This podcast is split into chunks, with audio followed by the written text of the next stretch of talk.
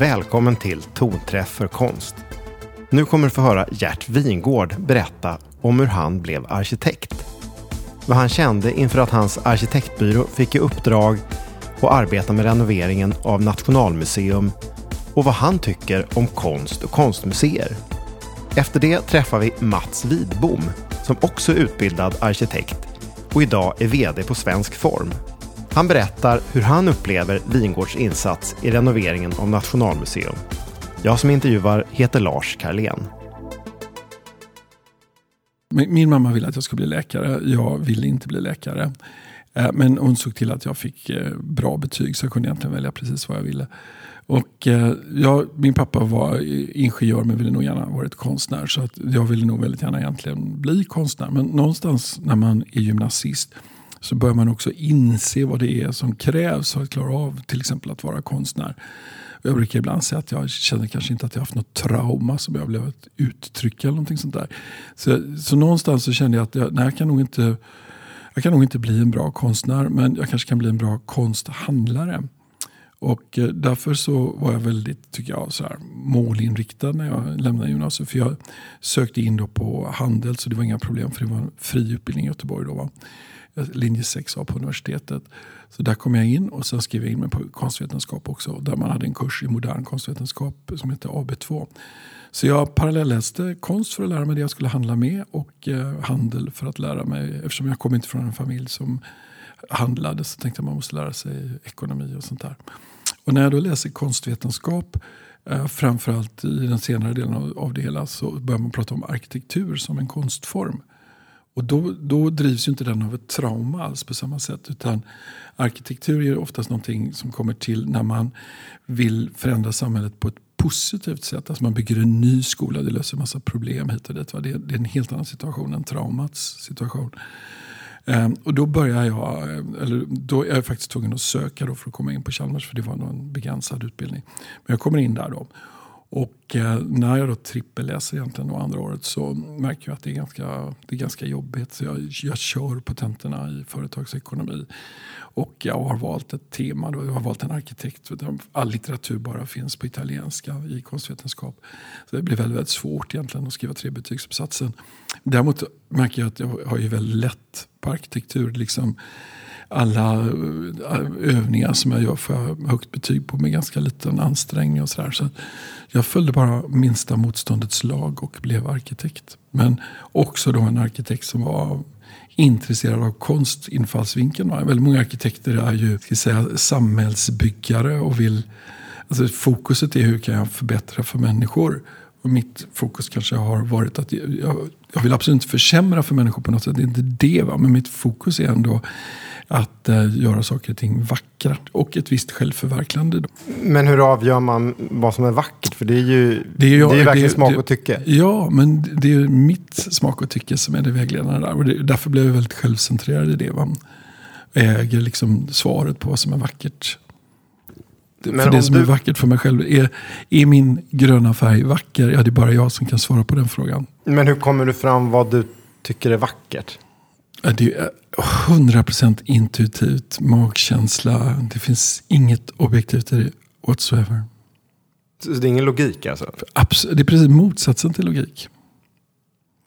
Men vad, vad, tror du om du, nu vet man ju inte det, men om du skulle försöka göra en sån här liten självanalys. Hur, ja. Vad tror du att eh, har styrt dina stilideal?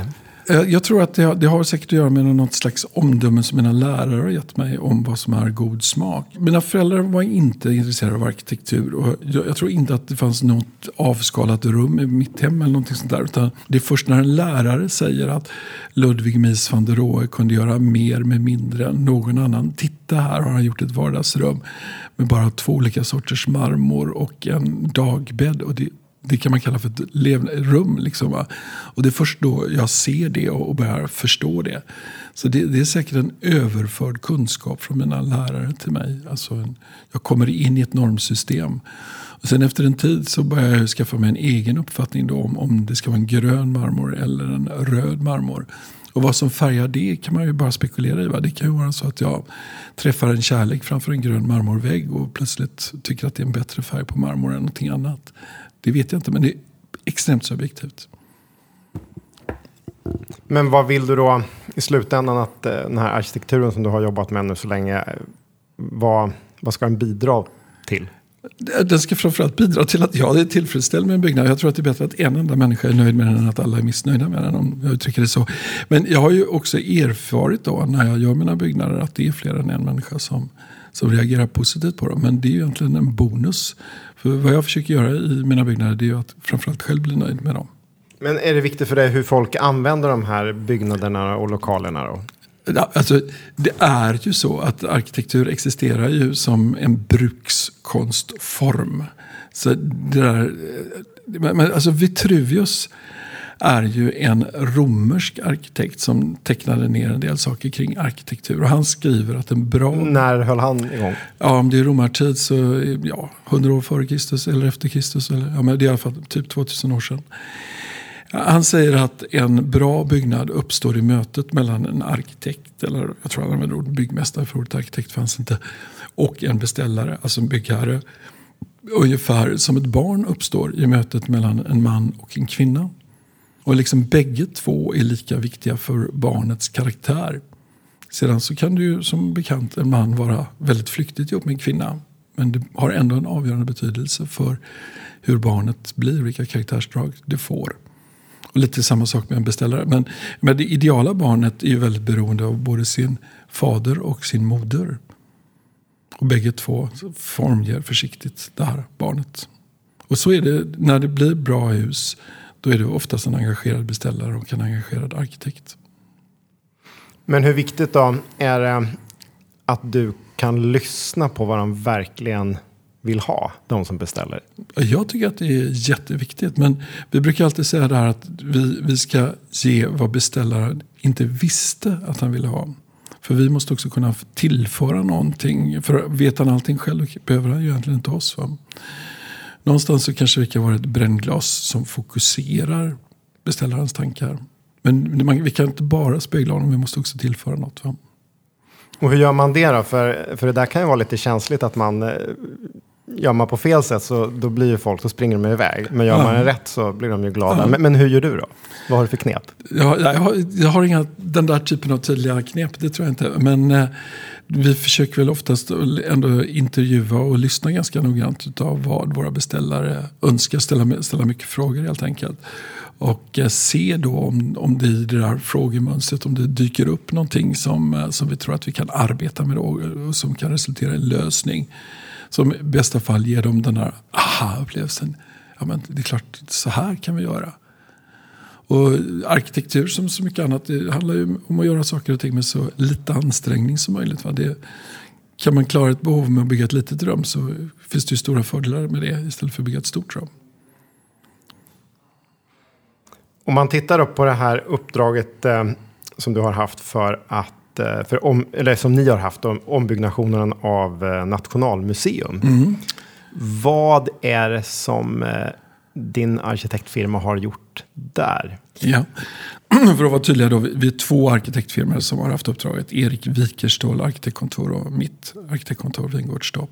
Och vi har ju varit en stor grupp som arbetat med det. Nej, men, eh, Fastighetsverket som ju då är vår uppdragsgivare och som är hyresvärd för Nationalmuseum. Deras önskemål det var ju att klara av en hel del tekniska frågor som handlar om klimat och säkerhet i byggnaden. Och det är till exempel så här att om man vill låna konst från eh, ett annat land, låt oss säga Mona Lisa eller Medusas flotte eller någonting sånt där från Louvren. Så måste man ju liksom garantera säkerheten i, i, en lång, lång kedja av transporter. Och när du väl hänger på plats så måste man ha bevis för att klimatet inte varierar mer än inom fastställda normer då med luftfuktighet och temperatur och allt möjligt sånt där. Och den här byggnaden, Nationalmuseum, den är ju byggd 1866. Och visst fanns det idéer om ventilation, men framförallt handlar det om att öppna fönster. Eh, och sen dess har man egentligen inte kunnat göra speciellt mycket där. Man har lagt till lite fläktrum undan för undan. Så att, det, det, en av de viktigaste sakerna som vi har gjort det är ju att lösa in en väldig massa teknik i en byggnad som egentligen inte alls är tänkt för det. Och eh, den, den avgörande tanken där då är ju att vi har, det finns två ljusgårdar i, eh, i byggnaden. Att vi har sprängt oss ner djupare i Blasieholmens berg. Och att vi också har höjt golven i de här gårdarna så att vi har fått plats med de här stora teknikrummen. Och när vi har gjort det så har vi också återställt en ombyggnad som har varit tidigare utav något som kallas kyrkosalen i skeppet som ligger emellan de två gårdarna. Och sänkt det golvet till en ursprunglig nivå. Och det gör att eh, de två gårdarna tillsammans med kökssalen bildar ett stort rum som kommer liksom väldigt tidigt i en besökares upplevelse av byggnaden och, och gör att den, den känns dubbelt så stor. Jag kan säga att den ena av de här ljusgårdarna var också helt bortbyggd tidigare. Man hade gjort arkiv och hörsalar och allt möjligt. Så man som besökare inte upplevde det. Så det är den nummer ett stora förändringen. Den nummer två stora förändringen är ju att byggnaden ursprungligen är tänkt att låta konsten synas i dagsljus genom en massa fönster. Och de har man satt igen över tid. Så vi har egentligen öppnat upp alla fönster igen. Så att eh, byggnaden är sig så lik som den var på 1800-talet. Så att, det, alltså det finns ju väldigt lite avtryck av oss och vår tid i byggnaden. Utan det är ju otroligt mycket som vi liksom har grävt fram och, och sminkat av någonting som är tänkt på 1850-60-talen av arkitekten Stüler, då, en Berlin-arkitekt. Och hur har ni gjort det då för att få fram det här? För det, det var ju så länge sedan det byggdes. Ja, nej, men att ta upp ett fönster är ju inte så svårt att inse hur man gör. Man tar bort de urstenar som finns i hålet. Och det är ganska tydligt när hålet tar slut så att säga. Och man kan titta också tillbaka i tiden och se om hur, hur mycket spröjsa det har eventuellt har varit i fönstret och sånt. Det finns ju en hel del bilddokumentation kring byggnaden. Vi kan ju komplettera nya golv till exempel med den Borghamns kalksten som ju fortfarande bryts i samma brott som huset är byggt i. Så det finns en massa saker.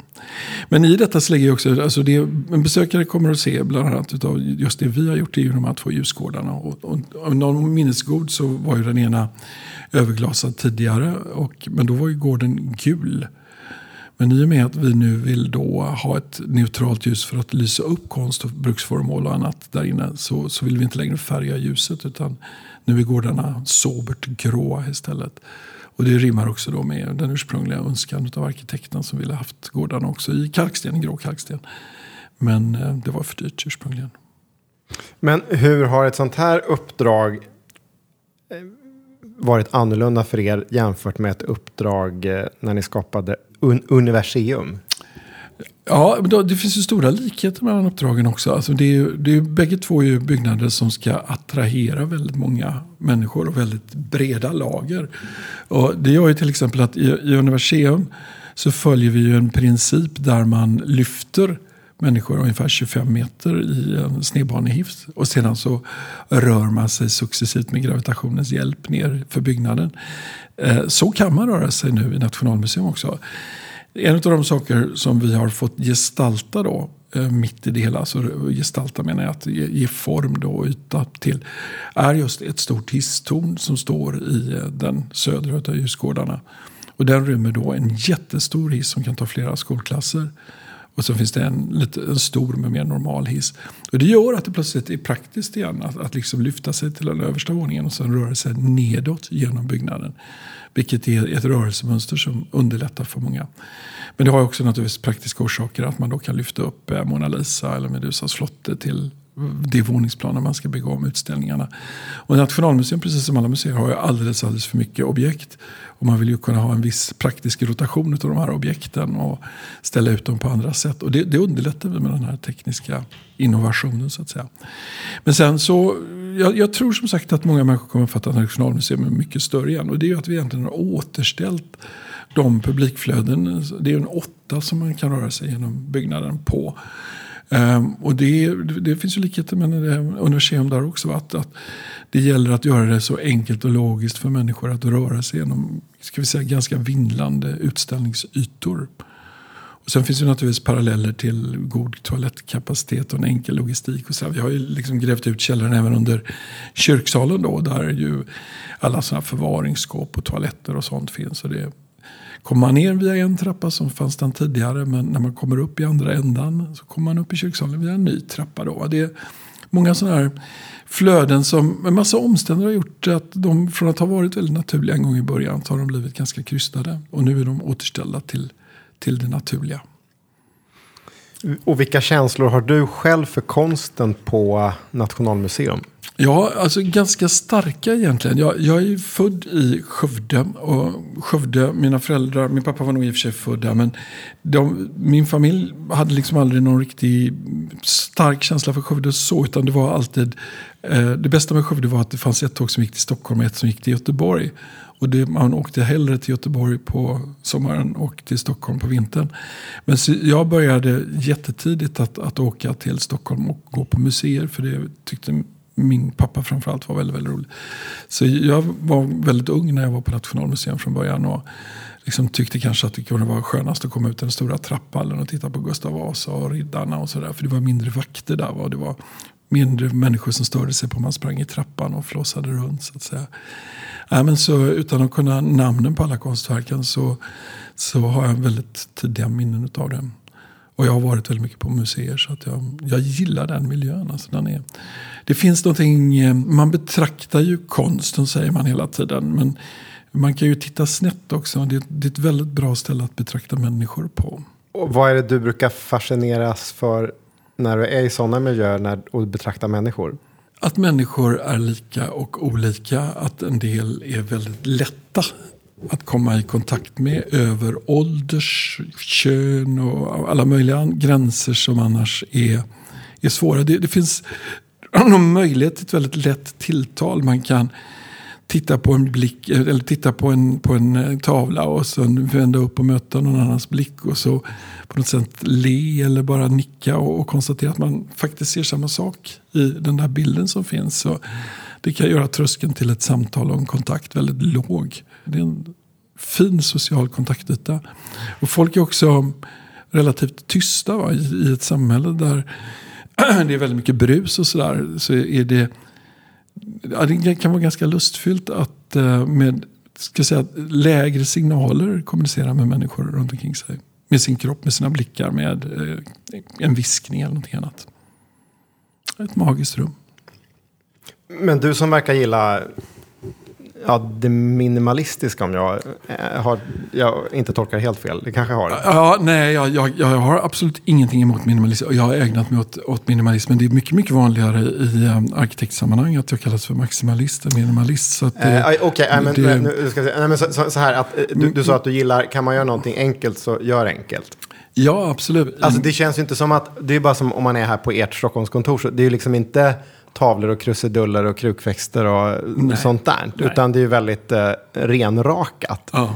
Men vad kan du tycka är ett museum är? Det är ju hur mycket tavlor och eh, skulpturer, är det för mycket krafts liksom? Skulle du vilja kasta ut skiten eller? Absolut inte. Nej, men jag, jag tänker på, eh, nu, nu, sitter vi här precis rakt emot varandra. Och det absolut intressantaste för mig att titta på det är ditt ansikte. För det finns ingenting i väggen bakom dig egentligen som distraherar från den. Och det är ju lite samma situation när man gör ett museum. Det är ju tavlan på väggen eller bruksföremålet som står framför väggen. Det är ju det man ska ha ett fokus på. Och kanske inte något jätteintressant mönster som jag kan tänka ut med min dators hjälp som jag skulle kunna dekorera den där ytan på. Utan det är väl bara en, en sorteringsfråga av vad som är huvudsak och vad som är bisak. Det här med färgsättningen i Nationalmuseum när det öppnas upp nu hur känner du inför det? Jag tycker ju att den är fantastisk. Och då, då, ska man bara hålla isär de olika rollerna som finns här. Och det, vad, det gäller de publika ytorna så, så är ju de flesta färdigdekorerade av Schüler så att säga. Och vi, och vi har ju försökt att anknyta till dem. Så att när vi har satt färger så är det ju nästan alltid naturmaterial eller gråa toner eller möjligtvis någon brons någonstans eller något sånt där. Va? Däremot när man kommer in i själva utställningsrummen så är det ju brukaren, Nationalmuseum, som har satt färgerna. Eh, och jag, jag, tror framförallt att det är de själva som har gjort det. Men de har ju en egen uppsättning av konsulter, arkitekter som ordnar själva utställningarna. Och det är i den processen som det har uppstått väldigt färgstarka rum. Och du kan ju nästan ana att jag gillar färgstarka rum. Så jag är ju jätteförtjust i dem. Jag tycker det, det ser jättespännande ut. Jag, jag förstår att de här färgerna är ju valda väldigt mycket ihop med de objekt som ska ställas ut, de tavlor som ska vara där. De ska ju liksom stärka varandra. Men jag minns när eh, någon gång i början på 90-talet så var jag på en kulturnatt i Köpenhamn när tillbyggnaden till Glyptoteket eh, invigdes. Och där hänger ju mycket impressionister. Och jag var så otroligt förtjust i de starka färgerna som Gauguins tavlor till exempel exponerades emot. Va? Och jag tror verkligen att det kommer att vara en reaktion även här då. Men när du arbetar, är ditt ideal att du vill vara en revolutionär eller vill du istället vara eh, konservativ? Jag skulle inte vilja beskriva mig på den skalan överhuvudtaget. Va? Utan jag skulle vilja vara en ögonöppnare. Va? Jag vill ju på något sätt att människor ska se vad mycket bättre en tavla kan synas i ett rum till exempel. Eller om det inte finns en tavla i, att, att rummet i sig självt är, är vackert så att säga. Va? Och eh, i den bemärkelsen så måste jag mer luta åt det revolutionära då. Därför att det, om man med revolution menar någon slags förändring eh, för jag tycker att eh, många människor ändå inte är medvetna riktigt om, om hur vackra deras omgivningar är. Och det skulle jag vilja hjälpa till och, tydliggöra så att säga. om, jag, om jag ritar en byggnad i en vacker utsikt så vill jag ju ta vara på den så mycket som möjligt. Och ibland så kan man göra det bara genom att ha ett enda fönster så att det bara är liksom en plats där det är jättetydligt. Eller så gör man det med en ren glasvägg. Så medlen kan vara väldigt, väldigt olika. Va? en skicklig beställare som tar hjälp av en arkitekt. Vad, mm. Vilka tre främsta egenskaper tycker du utmärker en, en sån beställare? Omdöme, omdöme och kanske lite mer omdöme. Men eh, vad ligger i det? Men att man, man måste, det är precis som man väljer en livspartner. Alltså man måste, Men vad är omdöme man, i det här Man måste ha respekt för varandra. Man måste lyssna. Man måste tro att man har olika egenskaper, olika förmågor. Man måste se att man har glädje och nytta av den andra. Tror man att man vet allting själv, då är det inte bra. Och det gäller för arkitekter också. Men hur skaffar sig en beställare ett sånt omdöme då, som blir bra? Jag tänker att det gör man kanske genom erfarenhet. Genom att vara med i sådana här processer. Och se vad det är som går rätt och vad det är som går fel. Alla de här böckerna som du läser varje år. Mm. Vilken, eh, vilken betydelse har det för dig som människa? Jag tror att det ger mig ett ganska rikt ordförråd. Faktiskt. Det, det tror jag är en slags sån där, uh, direkt uh, grej. Nej men eh, många perspektiv kanske. Um, jag tänker ju mer man läser om, om en del eh, skeenden eh, desto mera nyanserat framstår de. Va? Det är färre och färre saker som är rent irrationella. Utan det, det finns väldigt logiska förklaringar till de mest eh, förvånansvärda slutsatser eller händelser i livet. Jag tycker det är, det är någon slags ständigt nyanserande. Jag, jag, jag är ju ganska vuxen nu med 67 år men det är liksom, jag tycker att jag nästan varje dag kan öppna en tidning och förundras över att jag lär mig nya saker. Eller kanske ännu hellre se på ett YouTube-klipp där man förklarar något som jag tidigare hade förstått men där ju med bild jag faktiskt förstår det på ett ännu bättre sätt. Det är böcker och rörliga medier och allt det Det är någon slags livslångt lärande som är jävligt lustfyllt. Och din eh, mamma Ulla och din pappa Bo, vad, vad läste de för typ av böcker? Um, ja, de, de, pappa lever inte men mamma läser just nu Kim Folland och uh, hon är så glad att uh, det är så tjocka böcker. Um, åh, jag gav henne en bok för förra veckan. Åh, den är på mer än tusen sidor. Den här, det kanske tar en vecka att läsa den här. Det är liksom en lycka att, att uh, hinna sluka mer och mer.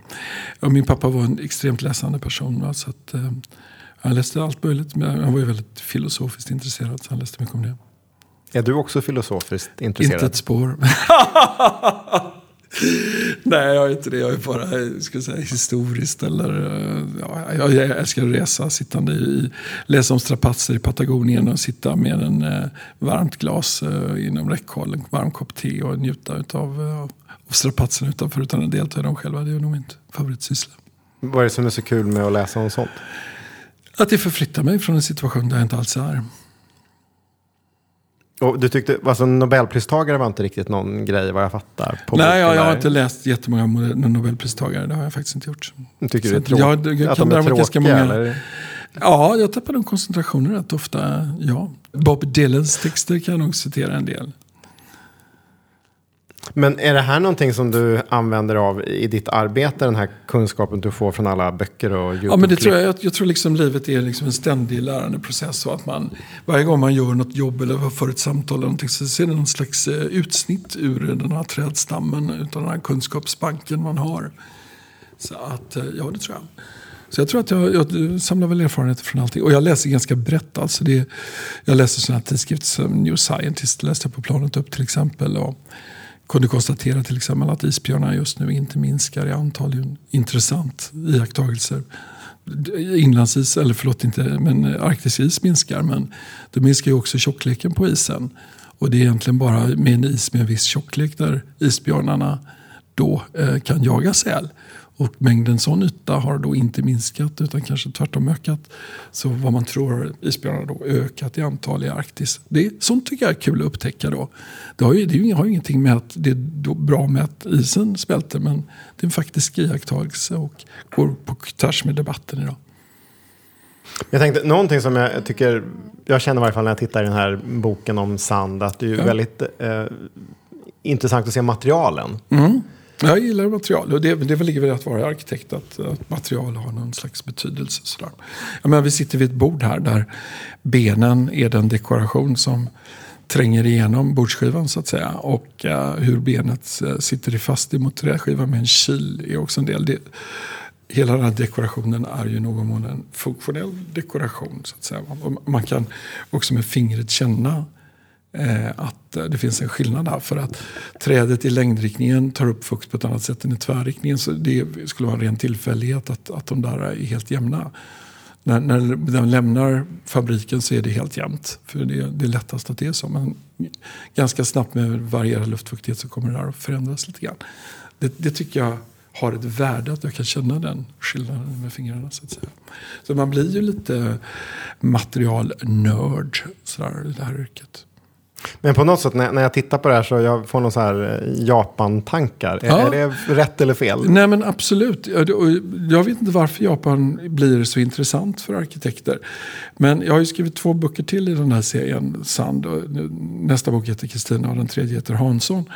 Och bägge, både Kristina och Hansson har mycket, mycket Japan-referenser. Och jag funderar just över varför dyker Japan upp så mycket. Och jag, jag, vet ju några av de konventionella svaren. Det är ju att Japan lever liksom som en isolerad stat fram tills det tvingas upp av Amerika då i 1863. Eller när det eh, och att när man då ser att en kultur har utvecklat sig så helt annorlunda än vår egen. Då, alltså en helt annan syn på perspektiv. Och vad det gäller byggnader så är det, vi, vi har ju haft massivt bärande väggar och de använder pelarbalk.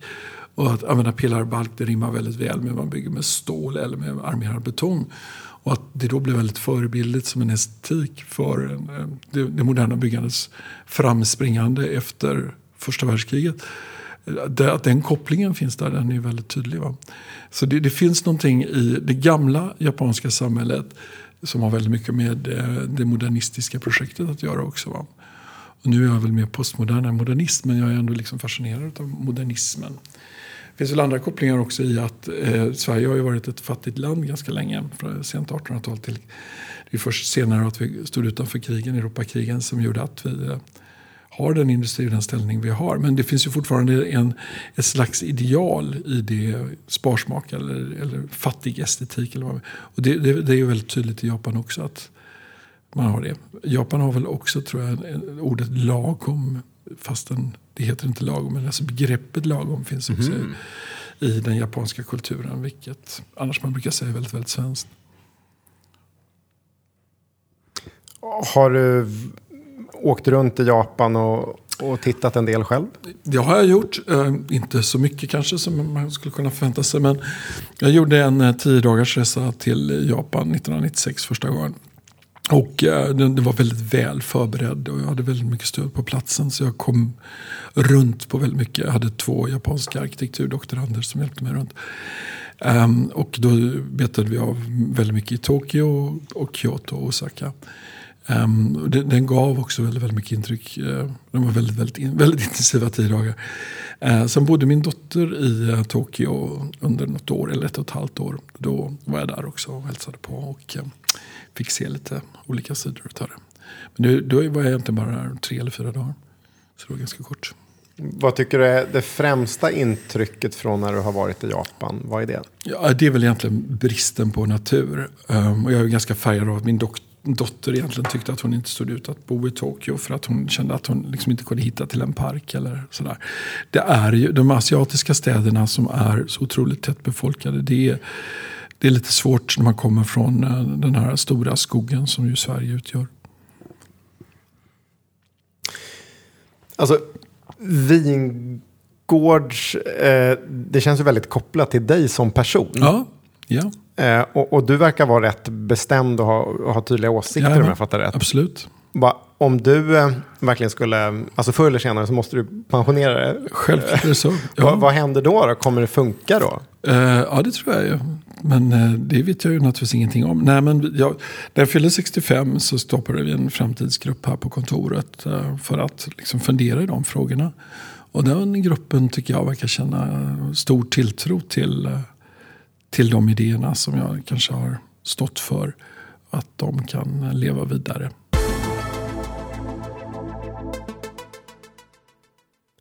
Något som förvånade mig när jag var på besök på Vingårds Stockholmskontor var att kaffekoppen och fatet jag fick kaffe i kändes väldigt välbekanta. Så jag tittade vad som stod stämplat under. Och visst tusan stod det Ikea. Ja, en sista fråga här som jag är ja. nyfiken på. För jag, jag, jag råkar se att de här var från Ikea. Ja. Och jag trodde allt skulle vara jättedyr design här. Men nu, nu var, det, det finns ni. jättemycket Ikea-grejer här. Så att, eh, nej, men, det är också... men vad tycker du om Ikea-grejer? Uh, nej men uh, jag, jag, jag, tycker att det finns massa bra Ikea-grejer. Uh, ibland så står de ju väldigt nära eh, kända formgivare och kanske inte bär formgivarens namn. Eh, jag tycker, jag tycker de gör en otrolig nytta genom att så mycket praktiska saker finns där. Jag menar, jag sover på en Ikea-madrass, en Ikea-säng. För jag ser inte, jag, min kropp upplever egentligen ingen större skillnad. Va? Ehm, jag tycker det är fantastiskt med eh, grejer, bra grejer till låga priser. Men de har en massa skräp också. Ja, då behöver inte jag just köpa det. Men vad tycker du då när det gäller ja, eh, byggnation och arkitektur och inredning och, och prylar? Vad, vad, vad, ska man lägga grejerna på då? Menar, Nej, du, alltså, du, ni, ni, kan uppenbarligen köpa Ikea-koppar. Men, men vad, så att, kaffekopparna kan man köpa på Ikea. Men vad, vad är det för grejer som får kosta då? Mm, arkitektur tror jag får kosta. Uh, och varför får det kosta om inte koppen ska kosta? Nej, men, uh, kanske kommer koppen ha ett väldigt, väldigt långt liv. Men arkitektur är nästan alltid svår att uh, bli av med när det väl är på plats. och därför påverkar det ganska många generationer. Och tänker man lite långsiktigt så tänker man i någon slags livscykelkostnad på saker och ting.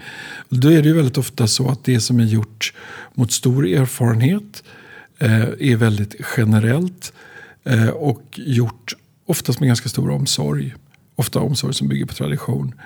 Ehm, är en väldigt, väldigt bra investering på precis alla sätt i världen. Jag använder lite material och kan användas under väldigt, väldigt lång tid. Um, och, så jag, jag, är väldigt, väldigt rädd för när man ska lösa någon förspeglad bostadskris med snabba billiga program. För det är nästan alltid det som är det extremt dyra. Och det, det finns säkert gränser också för hur tätt man kan exploatera och allt möjligt sånt där. Det, jag, jag, jag, brukar ha en föreläsning när jag pratar om eh, staden Ur. Alltså den som ligger i botten för ordet urtid. Eh, det var världens största stad för 4000 år sedan. 2018 var det världens största stad med 65 000 invånare. Den kunde, man kunde göra det tack vare dadlar och har så mycket av de näringsämnen vi behöver. Så en, konsten att driva daddelodling gjorde att man kunde ha så många människor på sin plats. Och eh, det, det, var en ganska låg stad. Man hade en stor ziggurat-tempel som var högt. Men eh, merparten av byggnaderna var tvåvåningsbyggnader. Merparten av byggnaderna var atriumhus som man nådde via tunna gränder, eller smala gränder. Ehm, de här atriumhusen ehm, finns ju, planerna finns ju kvar, så att säga, grunderna finns ju kvar så man vet väl vilka måttrummen har. De går alldeles utmärkt att möblera med IKEA-möbler på ett modernt sätt. Det är fullständigt självklart var man sätter in köksinredningen, toaletterna och, och sängpjäserna och så vidare. Kanske inte fanns någon plats för tvn just i urtid, va? men i alla fall. Och det, det berättar ju bara det att människans primära behov vad det gäller boende har egentligen inte förändrats överhuvudtaget på den här tidsrymden. Utan det är relevanta bostäder fortfarande. Och det är klart att om man då slipper bygga om dem vart 50 eller 75 år eller någonting sånt där, så är det en otrolig förtjänst i det. De här städerna som har varit så mycket i våra rubriker nu, Aleppo och Damaskus, är ju de kontinuerligt bebodda städerna under längst tid, mänsklig tid. Och det innebär ju att det finns ganska många grunder där som har mått som är fortfarande är funktionella för bilverkstäder, bostäder, kontor, arbetsplatser, möteslokaler med mera. En av de största sockena eller marknaderna i Damaskus har sin entré genom ett romerskt Jupiter-tempel. Eh, det är liksom lager på lager av historia där. Och det är naturligtvis både ekologiskt och uthålligt och på alla sätt eh, det bästa sättet att bygga. Så liksom med kvalitet långsiktigt över tid och stå på en ganska fast tradition. Det är, väldigt, väldigt starka kvalitetsdrag. Sen kan man ju naturligtvis göra förbättringar vad det gäller energiinnehåll i byggnader och sånt där. Kan du få en så här livsåskådningstanke när du tänker på sånt? Jag har ingen livsåskådning, så ingen aning. Vad betyder det? Ja... du har ingen... Okej, okay, ja. Nej, jag vet inte. Ja, men min pappa hade så många livsåskådningar så jag saknar dem totalt. Jaha, vilka då? Nej, typ buddhism och sånt där. Jag förstår ingenting. Ah, okay. Men du håller inte på med sånt? Nej. Nej. Men tycker du det är häftigt om, om de här grejerna, en hel del av det som du har varit med och skapat kommer ju finnas om 200 år. Är inte det lite, hur känns det då? Eventuellt. Ja, men alla vill man ju vara odödlig på något sätt. Va? Så det hade väl varit fantastiskt. Jag är ytterst tveksam om alla mina byggnader kommer. Alltså, jag är rädd att de man kanske har satsat med. Ja, ja kvar. absolut. Klart gör. Nationalmuseum är ju med lite grann i törnen. Det kommer säkert stå kvar. Men det, det, det är ju, eh, min rädsla är ju liksom att det man har lagt minst, minst kärlek på, då, eller minst omsorg, det är det som står kvar av någon anledning för att det hamnar i ett läge som, eh, som liksom inte är så viktigt. Jag menar däremot någonting som vi har laddat med väldigt mycket omsorg som universum eller någonting sånt där. Det hamnar väl i vägen för en trafiktunnel eller någonting sånt där och behöver rivas. Jag menar, det, livet är ju fyllt av den typen av ironi. Men jag, jag, jag, min grundinställning är att byggnader blir kvar väldigt, väldigt länge och att de behöver verkligen om, om, utformas omsorgsfullt. Och har jag bidragit till någon då så är jag väldigt glad förstås. Dina barn då, håller de på med någonting sånt här också? Jobbar Nej, det gör de inte. Eh, som Karins äldsta dotter sa när hon fick den här frågan, vill du inte bli arkitekt? Och då svarade hon blixtsnabbt, nej jag vill bli något kreativt. Och, eh, nej, men de, de, de vill inte bli arkitekter, nej. De tycker bara att det verkar slitsamt och uh, att, ja, ja, att vi är för nördiga på det. Men det är många jag kan säga så här att min, min yngste son, när vi flyttade, vi har en stadslägenhet också. Eh, den kallar han för det vita helvetet. Och han är väldigt glad nu när han har flyttat hem för han har sönderdekorerat sin lägenhet totalt. Så att, eh, ja. Så det går liksom, det, det, det slår över till att han vill revoltera mot pappa? Säkert, då. säkert. Sunt. Mm, absolut. Men Eh, hur som helst, även om inte dina barn vill bli arkitekter så är det ju jättemånga som skulle vilja ha ett här framgångsrikt eh, arkitektkontor som du har. Absolut. Vad, vad, vad ger de för slutgiltigt tips nu då? Hur ska de göra för att bli lika... Ja, jag tror att det bästa tipset för att lyckas med precis vad som helst i livet är ju att vara nyfiken. Att ta in en massa intryck och, och liksom vända och vrida på saker. Men tro inte att du har någon formel som funkar hela vägen. Utan var nyfiken, spana in vad som händer runt omkring dig. Och ifrågasätt dig själv gärna ofta också.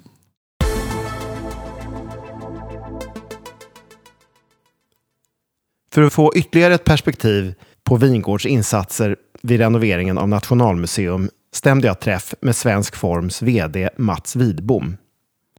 Vi satte oss och pratade framför hisstornet på Nationalmuseum. Ha, vad tycker du då nu, Nationalmuseum? Hur, hur känns det att besöka det? Det känns bra att sitta här i ett av de två stora atriumrummen och blicka mot, eh, mot eh, den stora hisstornet i, i flätad plåt eh, som jag tycker är ett otroligt uh, viktigt tillägg till uh, renoveringen som man har gjort här. Uh, och som jag måste säga att jag överlag är, tycker jag blivit väldigt lyckad. En, jag tycker att man ser många andra länder, jag har jobbat som sagt mycket utomlands, man ser att man manifesterar nya konstmuseer i, i nya stora um, byggnader, eh, ofta avgjorda arkitekttävlingar eller att någon namnkunnig arkitekt får uppdraget. Men det är någonting fint med att man här återtar de arkitektoniska kvaliteterna som eh, Stühler en gång skapade här 1866 på, på, på Blasieholmen. Att, att man inte eh, nödvändigtvis måste bygga ett nytt hus för att manifestera det utan att man återtar kvaliteterna. Så att mycket av eh, värdet i den här ombyggnaden ser vi ju inte riktigt för att det är ju, det är ju en otroligt eh, sinnrika lösningar för, för um, akustik och luft, uh, uh, av rummen. Uh, annars är ju liksom ljus och rymd som, som är, liksom känns som två starka element som har kommit tillbaka och besjälat huset igen. Och om du nu väljer ut någon grej som, jag menar du är ändå arkitekt, mm. som du hade gjort annorlunda, som du tycker nja, blev sådär. Vad, vad, vad skulle det vara? Mycket handlar ju om att det här ska bli hållbart över tid. Eh, så att om renoveringen har lyckats fullt ut, det får tiden också utvisa. Men jag kan faktiskt inte säga någonting när det gäller renoveringen som jag skulle se annorlunda. Jag tycker Tvärtom att det finns en del väldigt så smarta, sinnrika lösningar som till exempel om vi tittar upp i taket här eh, så eh, är ju de här eh, facetterna som takfönstren är byggda i är ju byggda för, av akustiska skäl för att låta ljudet studsa ut mot sidorna hus, mot husväggarna istället för att eh, gå ner. Ett sånt här stort atriumrum, och det minns man också från den gamla eh, restaurangen, att det kan bli väldigt bullrig miljö. Ehm, och det tycker jag är ett sånt både vackert och fint exempel på dels det här hur eh, ehm, ett, ett, behov, ett visst behov, ett ändamål, en funktion har skapat förutsättningar för formen. Samtidigt så smälter det ju in på ett väldigt eh, sömlöst sätt i byggnaden. Men eh, på din fråga där om jag skulle gjort någonting annorlunda så tror jag inte det handlar så mycket om renoveringen utan det är en, en sak som jag har tänkt på när det gäller det andra atriumrummet, den otroligt vackra ljusgården med, med skulpturerna. Att eh, eh, på in, när jag var här på invigningen så tänkte jag på det att på samma sätt som det skapas en, en väldigt spännande dynamik och, och dialog mellan det samtida och eh, den äldre byggnaden här i atriumrummet med hisstornet så skulle man kunna ha eh, genom valet av de verk man visar i, från samlingarna kunna lyfta in några utav eh, museets mer samtida artefakter och verk som man har. och jag det som jag kände direkt skulle kunna bli oerhört fint med de här så att säga, vita skulpturerna man har där. Det är om man skulle ta någon utav, jag vet till exempel att Bea Senfeldt finns i samlingarna med hennes eh, paper, eh, paperwork collection. Eh, att låta någon utav hennes kreationer sväva ner. Vad är din teori till varför Vingårds anlitas så ofta för såna här riktiga prestigeprojekt?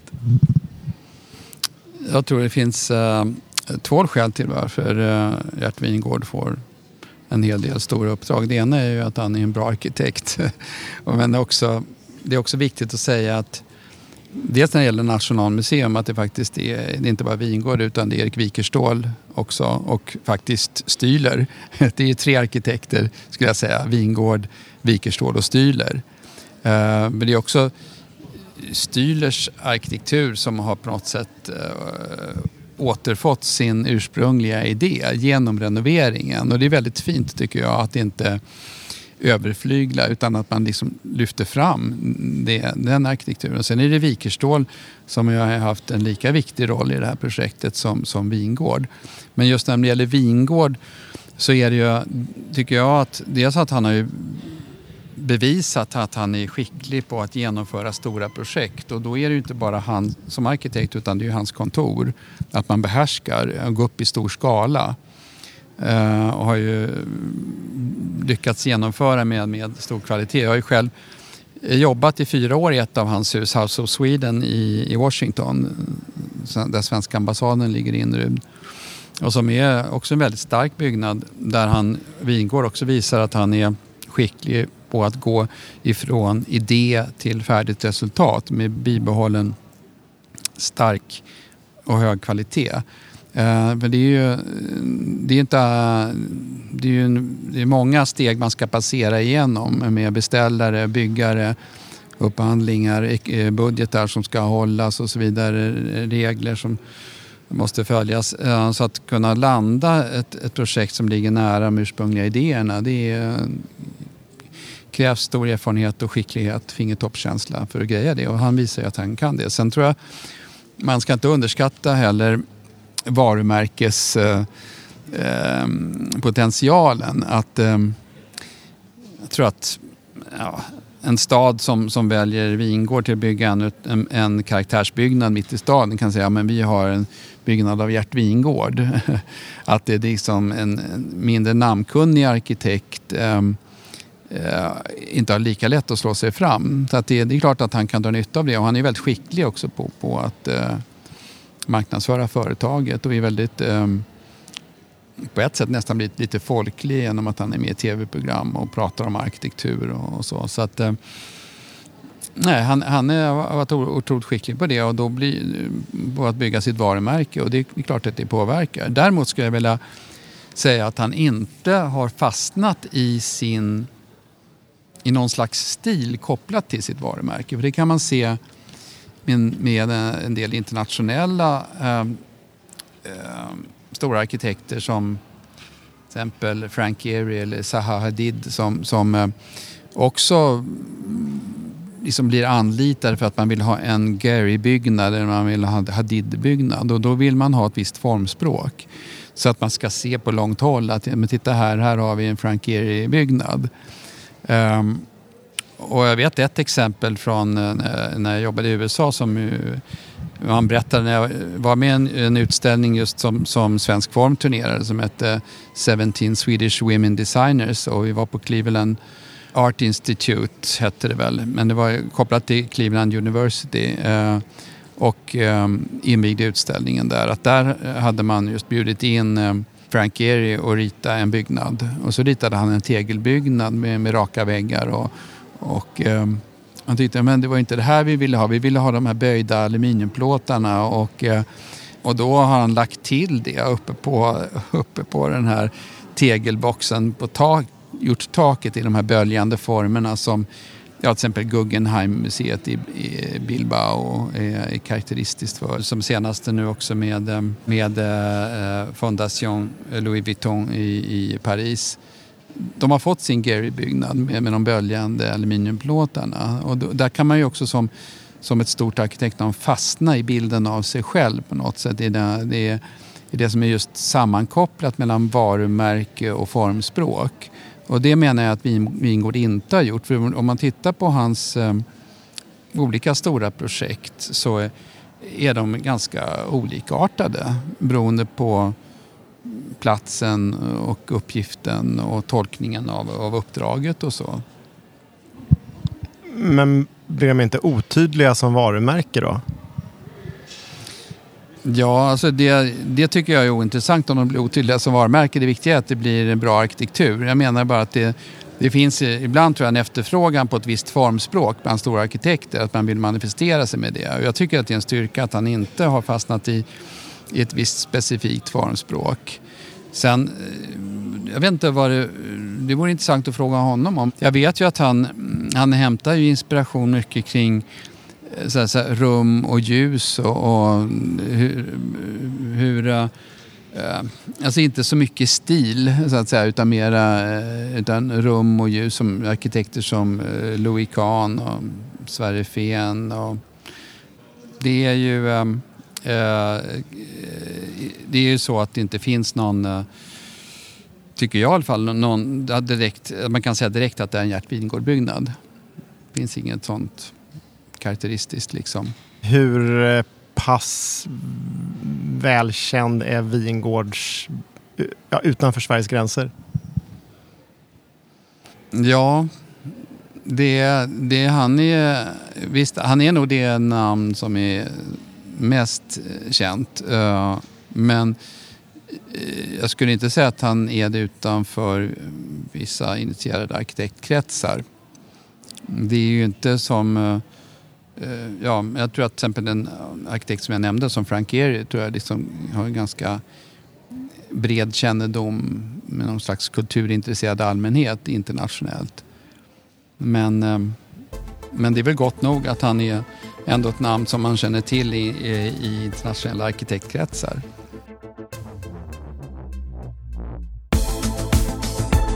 I nästa avsnitt av Tonträff för konst träffar du galleristen Sara Sandström från galleriet Andersson Sandström.